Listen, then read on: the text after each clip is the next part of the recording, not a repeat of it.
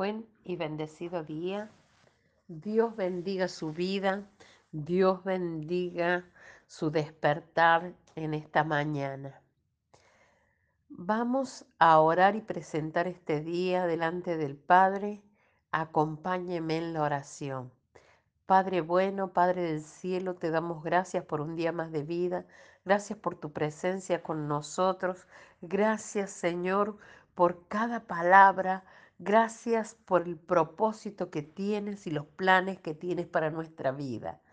En el nombre de Jesús, amén. La palabra de hoy se encuentra en Filipenses 4:4 y dice, regocíjense en el Señor siempre. Otra vez lo diré, regocíjense.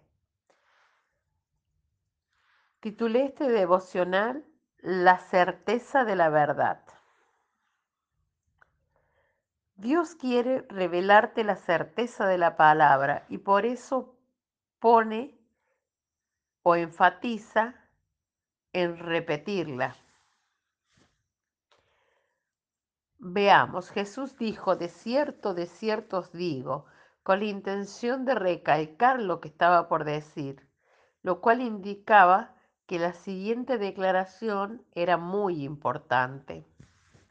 En Josué, capítulo 1, versículos 6 al 9, podemos leer cómo Dios hace énfasis acerca de esforzarse y ser valiente.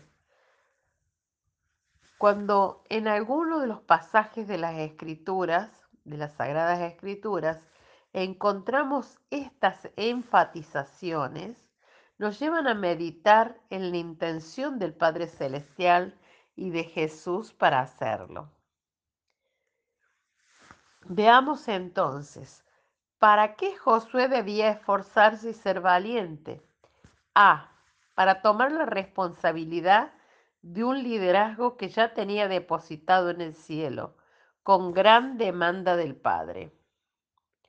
B. Para aprender a obedecer la ley de Dios del mismo modo que lo hizo Moisés. C. Para confiar que Dios estaría siempre con él. Y esto requiere de mucha valentía, el poder confiar de que Dios está al control de toda nuestra vida y de todo lo que hacemos requiere de mucha valentía. La repetición también destaca el punto principal de un texto. Si leemos Juan 6, versículo 47 al 59, en el versículo 47 dice, de cierto, de cierto os digo, el que cree en mí tiene vida eterna. Lo relevante del pasaje es precisamente eso, la vida eterna, de quién viene y qué debemos creer y hacer para tenerla.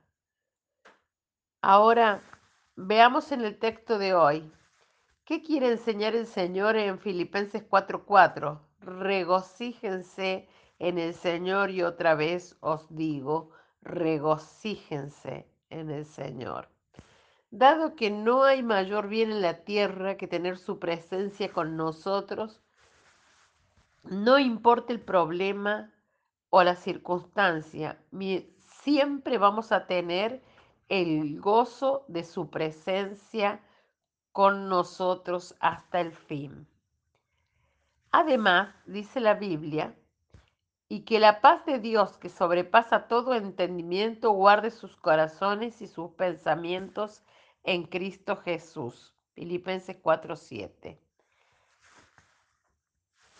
En las Sagradas Escrituras, en la Biblia, no he leído de ninguna palabra del Señor que no tenga un fin o un propósito. Muchas son para que su paz abunde en nuestros corazones. Una afirmación que nos lleva a Él. Creer en Jesús y aceptarlo como Salvador. En Hebreos 11.1 leemos dos palabras distintas pero que denotan una repetición, certeza y convicción, porque ambas nos dicen que debemos estar seguros en alguien que no vemos, de alguien que es invisible a nuestros ojos, pero sabemos que sí está. Dios está con nosotros. Tenemos que prestar atención en esta mañana a las repeticiones de la escritura. Y, ¿por qué no? Si en repetidas veces y con la misma oportunidad Dios nos da un despertar cada día y es seguro, tengo la convicción y la certeza de que Dios algo quiere que alcancemos en Él y para Él. Por eso es que en Él somos llamados a avanzar. Nuestra oración a Dios hoy. Padre Celestial, bendecimos este día y te damos gracias por tu palabra viva en el nombre de Jesús. Sabemos que tienes planes y propósitos para nosotros y tenemos la certeza y convicción que jamás vas a dejarnos. En el nombre de Jesús. Amén. Gracias, Señor, por esta palabra y a ti te bendigo y te declaro la bendición del Todopoderoso. Declaro que esta palabra se revela sobre tu vida, que tienes la certeza y la convicción de la verdad de Dios para ti, de que Dios va a estar contigo todos los días hasta el fin, que tienes que ser ese hijo esforzado y valiente, que tienes que tener el regocijo de su presencia en tu vida. En el nombre de Jesús, hasta mañana.